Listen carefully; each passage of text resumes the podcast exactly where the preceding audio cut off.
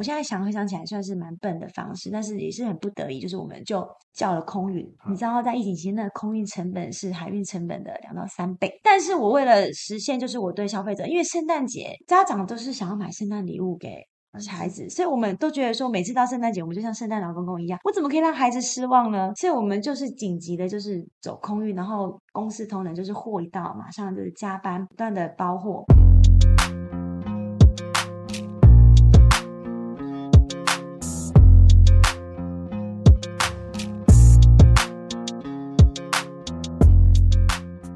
Hello，大家好，欢迎来到小老板的拆弹人生，我是主持人尤胖。那第一次收听的听众呢，我简单介绍一下，这个频道呢是透过创业前辈以及专家们的经验分享，来帮助小老板们靠近发财、远离破财的频道。创业的过程，你一定会遇到很多的阻碍，那就像是炸弹一样。而前辈呢，跟专家的经验，就像是拆除炸弹的方法一样，希望可以帮助在准备创业或者是正在创业的小老板们少踩一些坑。少走一些歪路。那本集呢是创业前辈的经验分享，我们的主题是婚姻、育儿、创业，谁说不能兼顾？他不止兼顾了，还不小心上了马拉松的凸台，让集健康、欢乐、创意于一身的女性电商创业家来告诉我们。本集的来宾是我们的方米创乐生活与铁人铸造所的执行长郑明如小姐，米娅，我们欢迎她。Hello，大家好，我是米娅。好，那我先帮米娅做一个简单的背景介绍。如果我要用一句话来形容他，我会说他是史上最厉害的不小心专家。为什么呢？因为他大学刚毕业的时候就不小心结婚了，为了孩子美好的回忆，又不小心创业了；为了健康开始跑马拉松，又不小心上了得奖凸台。她就是一位不小心就完成了很多事情的女性创业家。那在二零一九年五月份的时候，她创业至今三年多。那她的公司呢叫做创乐宇宙，slogan 呢是创意带来的快乐就像宇宙无限大，主要是代理西班牙超过百年的文具品牌 Milan。那从一九一八年到二零二二年，超过一百年，非常历史悠久的一个品牌，主打是最安全的儿童玩具，而且于今年的八月份呢，也成立了方米创乐生活实体门市。它同时也发展了运动品牌铁人铸造所，希望推广运动是生活中不可或缺的事。好。前面介绍那么多，我现在要正式切入主题了。米娅，我想问你，我说你是史上最厉害的不小心专家，我还没有听过说有人不小心得奖。是，我想问说，你当初是怎么开始接触马拉松？其实我对马拉松的渊源，我觉得还蛮长一段时间的，因为我在前一份工作的时候，呃。公司的老板就非常喜欢马拉松，那当时公司还推广，就是员工每年有一场免费的马拉松的报名的补助。对，那也这样因缘际会的呢，老板的有一个大陆的朋友，几位大陆的朋友来到台湾，那我就是负责带这些大陆人去环岛玩了八天这样子。对，那这过程当中就是呃，对方也玩得很开心啊。然后整个旅程结束之后呢，他就邀请我们去参加他们在云南举办的马拉松赛。那这是我。第一次就是去参加马拉松，就是在云南的全马，海拔两千五百公尺。第一次就这么对，第一次就这么的硬。对，那那时候其实对跑步没有什么概念，那只是因为呃工作上就是有这样子的机会，我们就在隔年的马拉松前，大概就是大概一个礼拜跑个三 K 就很了不起了。那一直到比赛前，呃，去过去比赛之前，我可能还跟伙伴就是跑不到半马这样的距离，而且还跑到膝盖很痛。可以跟大家简单介绍一下半马跟全马它的里程数的差异。二十几公里就是半马，然后或者是二十几公里那叫超半马。那全马的话就是四十二点一九五公里。所以第一次挑战的强度其实还蛮大的，还蛮大的，因为它其实就是在呃海拔两千五以上的这个高原地形，所以我其实当下一去到那个地方就有很严重的高山症，双脚是很肿胀的。所以我花了六个半小时完成那一场人生第一场全马在云南，然后过程当中吃了四颗止痛药，因为我的膝盖就是如果不吃止痛药，我根本连走都没有办法走。对我本来想说第一次挑战两千五百公尺，可能会因为身体不适应而会决定说要不要终止等等，但是没想到你还是继续坚持下去。对，一半原因也是因为他是因公出差，那当然也是说，哎，自己已经去到那个地方，就是还是想要努力把它吃。但其实，在那一次的比赛之后，马拉松之后，其实我对跑步是非常有点排斥，因为我回来之后休养了非常长的一段时间，就是大概两三个礼拜，就是脚还膝盖那个脚趾头都黑掉，还翻掉，所以那时候回来之后就也没有特别的在呃从事跑步的活动，嗯对。但是因为公司一直有这样子的活动，就是偶尔大家会偶尔报名，那就是呃跑个五 K 十 K。那一直到我加入呃我后来念的中心 EMBA 之后，加入学校的一个新跑社高峰新跑社之后，一开始有规律的每周的跟着大家一起团练，从一开始三呃四公里我跑到就是非常喘，脸很红，嗯然后到慢慢的练习，慢慢的训练，到现在大概两年多的跑龄的时间，我已经呃完成了五场台湾的全马，哇哦，对，然后也挑战了两个铁人三项，对。哎，你在中心 E EMBA 的部分，因为像我看到你有经营铁人铸造所，好像中心 EMBA 跟这个品牌是有关联性。那你可以跟听众分享一下说，铁人铸造所这个品牌啊，你想要推广的生活理念是什么吗？是，其实铁人铸造所这个创创办人呢，其实是当时我们高峰新跑社的创社的社长，是是我们中心大学的一个学长。当时呢是从呃，因为 EMBA 都会去挑战一个戈壁挑战赛嗯，那他们那时候挑战回来之后呢，就受邀去参加台湾很有名的 Ironman 的铁人的赛事。那所以在创办这个呃新跑社的时候，就把铁人铸造组这个概念呢放进去我们新跑社里面，当做是一个子团的概念。也因为疫情的关系，所以 EMBA 其实已经有三年没有到呃戈壁挑战赛了。那我们整个社团的一些比较核心的干部，或是比较常一起训练的伙伴，我们就在铁人铸造所，就是我们的铁人队，嗯我们就开始去做铁人三项的训练啊、游泳啊、骑车、跑步。对，那也因为我们就是蛮热衷于这样子的活动，那我在这个过程当中，其实也觉得，其实我一般我们都觉得跑步很困难，或者说，哎，你又要同时游泳、骑车、跑步。我自己在这一年多的训练过程当中，我是觉得说，它可以让我们的运动项目多元之外，比较不会那么无聊。那最重点是我们是希望推广一个素人运动。其实我以前是爬山会低血压，嗯然后呃骑脚踏车那种后风铁马道，骑个五分钟我就坐救护车了。这样子的状况，其实我七个五分钟就对，就是不知道为什么突然很喘，然后呕吐，然后就昏迷，坐救护车。但我现在可以这样子的养成这样运动习惯，我觉得就是每一个人其实他都可以去挑战一个你觉得好像很不可能，像一个全马、一个铁人三项。那我自己在这个过程当中，我就是很希望去推广。如果你想要挑战自己，那我怎么帮助你开始？对，那我可以把我的这两年的这些经验，然后跟你分享。那这也是我们铁人铸造所从一个小小的铁人队，那刚好我也成立了这个门市，有这样子一个空间，那刚好也离中心大学蛮近的，那就这样子成为一个据点，想要开始推广这个素人的运动。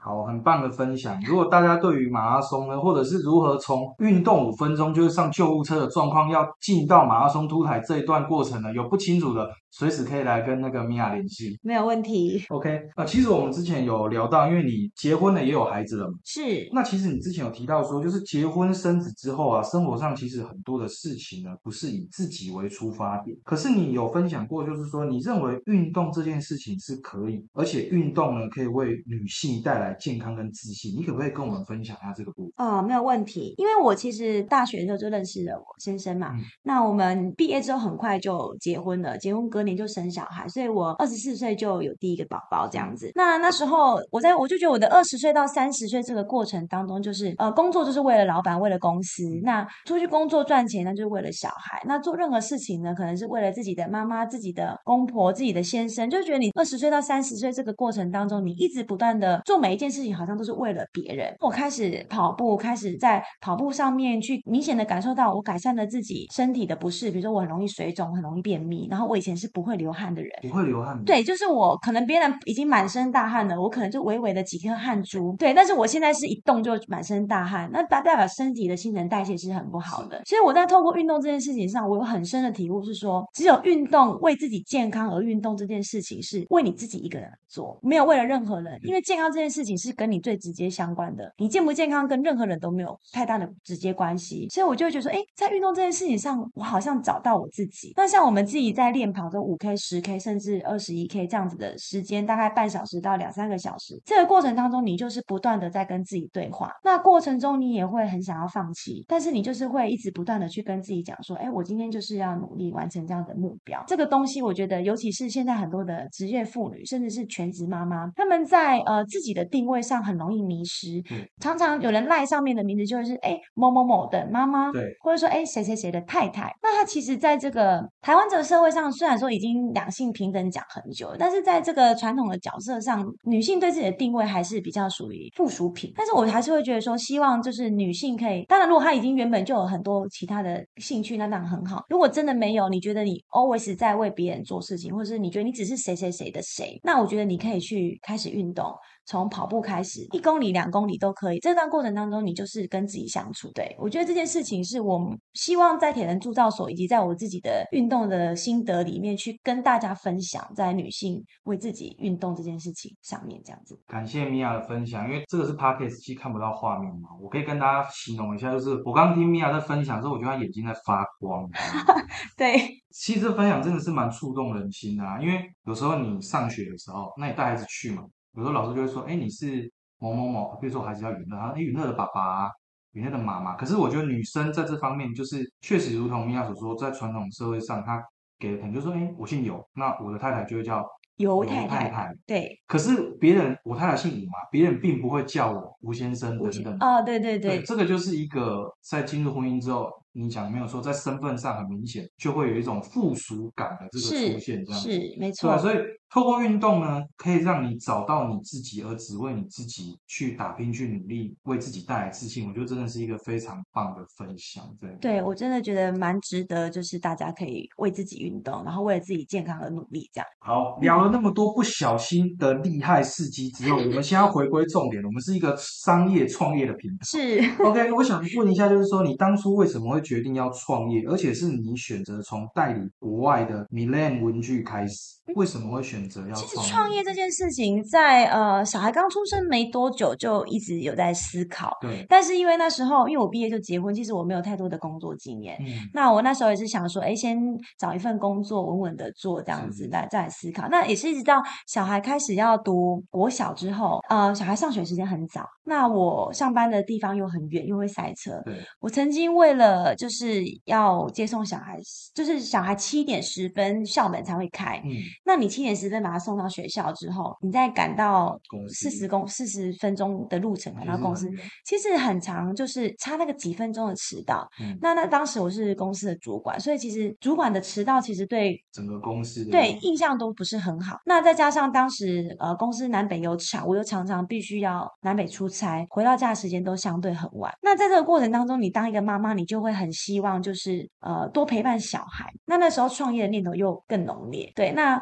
但是一直还没有很真正的付出行动，那一直到有一个机会就是到国外去参展的时候，哎，我在澳洲看到这个米兰的。这个文具品牌，在我在一个 Office Works 一个办公文具店里面看到，哎，我觉得还蛮不错。呃，找到是一个复合式的笔袋，它这个笔袋我稍微介绍一下，它就是里面就是有四个小的铅笔盒，那每一个铅笔袋里面呢都有不同的文具，有彩色笔、色铅笔啊、铅笔、圆珠笔、橡皮擦等等，哎，就是一个很方便的组合包。那我就买回来台湾，然后因为我很喜欢带小朋友去露营，我们大概那时候小孩小的时候，我们一个月有时候去到三四次都有。那露营的时候，就是希望小朋友。远离山西产品，对。那我的小朋友都非常喜欢画画，所以我都一定会帮他们带很多的彩色用具。但是你知道，小朋友去到那种野外野放的时候，他对收纳就整个就是会是一个失控的状态。彩色笔，对，那可能你传统买那种整合的彩色笔，可能哎出去五十色回来变二十六色，对啊，二十六色里面可能又会有一部分是没水盖子不见，那你就会蛮困扰。那这个笔袋的好处就是因为它是拉链式设计，所以它收收放都很方便。反正 anyway，我就觉得这个东西真的太棒了，我就想要再再买第二个。给我的小儿子，就发现哎，台湾竟然没有这个品牌的代理商。对，那我就自己，我就花了很多时间，两三个月时间，我就去研究这个品牌所有的呃，它原厂的网站，然后它的各个各个国家代理商的网站，然后跟它的商品内容，发现它是一个真的是一个很棒，而且就是为了小孩文具、学童文具而安全为出发点的一个文具品牌。那我就开始跟原厂联系。那我过去的工作经验呢，就是对于呃内部的管理或者财务，我自己本身都还蛮就算有点经验就。觉得哎，我应该是可以自己去创立一个公司。那这个也很巧合，我在拿到代理权的那个。月刚好我也就是录取了中心研 b 行销组，那我觉得哎，我今天要做电商这件事情，跟这个我即将要就读的这个行销系是蛮有相关的，所以我本来只是想说啊，白天上班啊，晚上斜杠嘛，做做虾皮，弄弄网拍。但是因为我接下来必须去上课，花很多时间在进修，所以我就毅然决然的就离职。然后离职的时候就同时成立公司。呃，从那我们官网正式上架是在二零一九年的八月，那就从二零一九年的八月开始就开始我的创业的。路程这样子，所以你等于是同时开始你的事业，同时就读中心 EMBA，是没有错。我那时候就是一天都在睡三四个小时而已。对，这个这个待会会聊到这个十分贝，我觉得他真的蛮猛的，等一下听一下。是是是，先埋一点伏笔给大家。好，那从事的是电商的这个行业，是就是好奇想要请教说，在创业的初期啊，你准备的这个创业的资金是大概是多少？那时候真的就是呃，初生之犊不畏虎啊！我就找了我的姐姐跟我一个很好的朋友说：“哎，我现在想要这个把这个文具代理进来什么的，啊，我们凑凑凑个五十万来成立公司好了。我们就从五十万开始，就从五十万开始，然后才发现说根本就是不知天高地厚，就开始了一个创业的路程。因为所有东西都是支出，创业刚开始要不要领薪水？那行销对行销架网站等等这些，五十万根本就是一两个月就烧没了，更何。况你还要跟国外进货，对，所以其实真的我们就是从五十万就开始，那后续也是开始陆续呃找其他的方法，那 anyway 就是把它。熬过来的这样子，真的是，其实这个真的蛮厉害的，因为说你还没有正式投入之前，你要去预估说它后面大概有多少支出，可能你也很难去抓。没错，尤其我一开始提到，我当初只是想做网拍嘛，那我知道要设立公司是因为我要进口，对，所以其实一直到我正式决定要全心投入的时候，我都还是以一个斜杠人生的概念在做这件事情。可是当你全心全意要投入的时候，你就会发现，其实你要你要准备的功课还非常非常的多。那我就是非常感。感谢呃，在中心 EMBA 很多学长姐的协助，然后跟很多朋友的帮忙，那做中学，学中做，这样子走到今天，很棒的分享，是是是，感谢各位朋友的支持，对，感谢各位学长姐。接下来呢，也要跟你这边请问一下就是说，因为你有跟 KOL 合作的经验嘛，嗯，那像是很有代表性，譬如像艺人柯以柔啊，或者是多位的亲子部落客，例如像是呃上司老爸，或者是村子里的凯利哥等等，嗯，那可以跟听众们分享一下，说你在跟 KOL 的合作上有。有没有什么他们需要去注意的？有，其实我在选择 KOL 的时候，尤其是我第一个合作的 KOL，第一我非常，我刚刚就有分享，我非常喜欢跟小孩互动，所以其实 KOL 呃第一代的 KOL 亲子部落客，大概就是跟我的小孩差不多年龄，所以大概就是在十年前这一批 KOL，那其实我都很喜欢关注，所以我在选择 KOL 的选择上，第一一定是我必须把这个 KOL 过去一年甚至到两年的所有的文章或是影片，我都会。全部去看过，那我会去确认他的呃品牌合作的比例，然后他个人生活的比例，然后以及他的生活理念是不是跟我们公司理念是一样的？像我刚刚讲的，创意带来欢乐像宇宙一样无限大，他必须是一个充满正能量，而且他是一个呃很喜欢创作的这样子的一个布洛克的一个形象。所以我在选择 KOL 第一点就是你必须很了解这个 KOL 的整个发文的风格跟内容。那第二个就是说你必须去，刚刚我提到其实我们创业资本的非常低，所以我不可能说去呃。购买广告，不是说购买单纯的影片，所以我们大部分都是使用图文。团购的方式去做合作，但这个也蛮建议给一些就是刚开始创业想要找布洛克合作的创业家，他可以从这样子的方式去执行，不要一开始就花大钱去买很纯粹的广告，或者是说业配这样子。对，因为你有支出有收入，你才能够达到一个收支平衡，再继续往前进这样子。这边其实就是 know how 啊，大家要好好 要好好记得。对，OK，而且 Mia 有提到一个关键呢，就是你要去观察这个 KOL 他过去的这个风。风格是是不是跟你的品牌是相近的？不是说你今天找一个非常红，可是它并不适合你的品牌的 KOL 就一定 OK 这样？对，没错，太多呃有。有流量但是没有转换率的，嗯嗯，对，那这个其实你叫我们其实当然也也有呃合作比较不 OK 的案例，但是我觉得那都是一个学习的过程。那你自己真的就是要花很多心思去了解。那像现在我们已经有团队了，我们行销部分已经是交给其他的同事去执行，但是我们也会去有一个 SOP 去检视说。这个 KOL 跟他合作的效益是想要做广告，还是我们想要冲业绩？那它是两种不同的属性。那慢慢的，我们就会去把每一个时期、每一个档期，他要合作的方向去把它归类出来。我觉得这个是蛮重要的一件事情，因为钱真的要花在刀口上。大家这边要仔细笔记哦，这个是创业前辈给你们的重点分享哦。两种类型的 KOL，一个是你是要做转换的，是，还是说一个是你是要曝光的，是，两个是完全不同风格。没错，好，那在品牌经营的过程中，一定会碰到很多的挫折。是，那我想问一下，就是说你印象最深刻，你有没有曾经碰到什么样的重大挫折，以及你是怎么克服这个问题？好，这个部分其实我相信这一两年大家遇到共同的挫折就是 COVID-19。对对，那我们遇到比较大的问题是在于说，呃，运输的时间跟成本，嗯因为我们过往进货的时间可能一一个月到一个半月，我就可以收到呃西班牙来的货品。哦，但是在疫情的期间呢，当时大家都知道这个海运是非常混乱的，对，所以我们曾经呃有一个很重要的档期，圣诞节，那我们早早就已经跟国外下的订订单，但是它就是一直迟迟到了圣诞节的前一两周才到货。那我们其实在这之前都已经开团啊，就是都已经收单，已经要出货了。那你怎么办？你不能，你我觉得创业最重要就是诚信，你接嗯单了，你就是要出货给客人。所以我们就选了一个，我现在想回想起来算是蛮笨的方式，但是也是很不得已，就是我们就叫了空运。你嗯知道，在疫情期间，那个空运成本是海运成本的两到三倍。但是我为了实现，就是我对消费者，因为圣诞节家长都是想要买圣诞礼物给。孩子，所以我们都觉得说，每次到圣诞节，我们就像圣诞老公公一样，我怎么可以让孩子失望呢？所以我们就是紧急的，就是走空运，然后公司同仁就是货一到，马上就是加班，不断的包货。那你看这个有两个问题，第一个，同样的东西我订了两次货，因为我还有一一样的东西在海上，啊那就导致我的库存是非常高的，那就会这个东西就是叫所谓的现金周转的这个问题。那这个也是必须透过很多事情去克服。那当然，我们遇到很多很好的朋友，我那时候才知道说，哎，原来跟政府借钱清创贷款，我不用缴利息哎。嗯，对，这是一个宽限期。对对对，那这些东西真的就是你边做边学，那也很感感谢，就是一路在创业过程中，真的有很多人帮你，所以大家一定要好好的收听呃我们这个频道，因为上一集就有提到创业资金。对，所以如果我在那时候就听到这一集，我可能当时就不用这么紧张了。所以真的给很多创业的朋友，就是说，你真的可以去多听、多看、多学习。你在遇到问题的时候，你才不会手忙脚乱。感谢米娅的分享。其实这个频道，他分享也是我们这个频道的初衷啊，就是是说他们也碰过的事情，可能你还没碰到过。没错，所以马上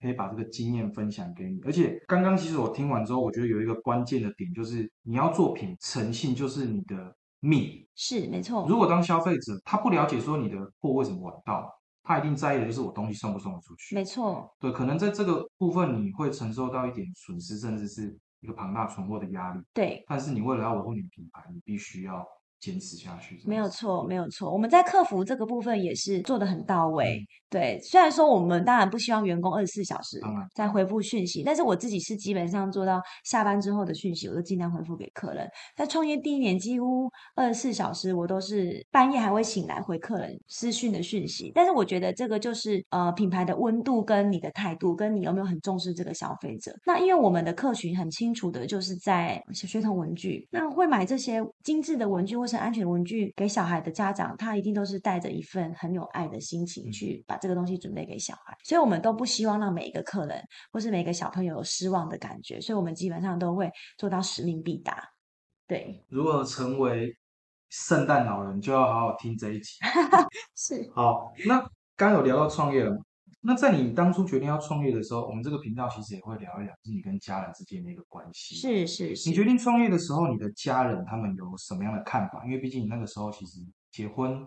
然后有孩子，是那可能跟爸爸妈妈他们对于你要创业的看法是什么？其实这件事情也蛮有趣的，就是其实我当时我说我跟我姐姐一起合一起做嘛，那我们其实，在我们拿到公司合格许可证之前，我们家人都不知道这件事情，只有我姐姐，然后我我先生，然后知道这件事情，然后我一直拿到这个公司成立许可，然后。跟公司提出离职之后才，才正式把这件事情告诉双方的家长，这样。那但是呃，做长辈的一定就是会担心，因为毕竟就是哎有小孩要养嗯啊，对然后原本的工作哎年薪也不错啊，稳稳定定的，为什么想要创业？但是第一就是我会觉得我想要多一点时间陪伴小孩，再来就是我想要知道自己有多大的可能性，因为我在过去的工作我都是很尽心尽力，那我也会想说，哎，如果我把这份力气放在自己的事业上会做到什么样子的程度？我蛮想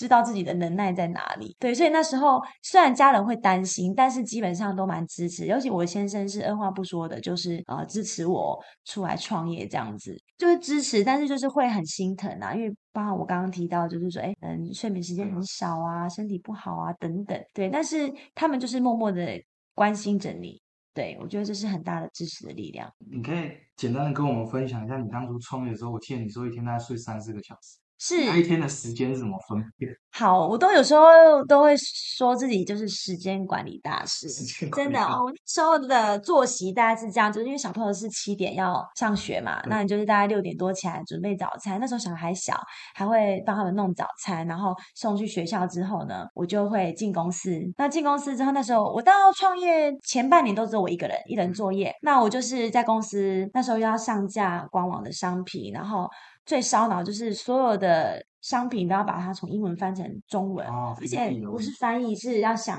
文案对文案，然后品名，这个就是都非常烧脑。反正就是在公司就一直待到六点，然后七点要去上课嘛，上课就是到十点。上完课之后呢，我就会先回家，我冲个澡，把小孩弄好之后呢，再回到公司继续熬夜，继续工作，然后一直到然后大概到两三点，哦，很累了，就在当时就在 IKEA 买了一个小沙发，那每天就是在沙发上睡睡睡睡睡，然后睡到六点，然后再回家准备早餐，再带小孩上课，大概一天就是这样的行程。那假日我们一开始还会去跑一些文创市集，因为我们想要透过跟消费者最直接的互动，去看看，哎，大家对我们这个文具这么新的文具进来，他他们有什么样的回馈，包含怎么定价，我怎么样做销售等等。平日都是这样子的作息，假日就都去跑市集，北中南都跑。对，所以基本上睡眠时间是非常非常少，那身体真的也是就这样搞坏了。那这边就要接着问了，后来有马拉松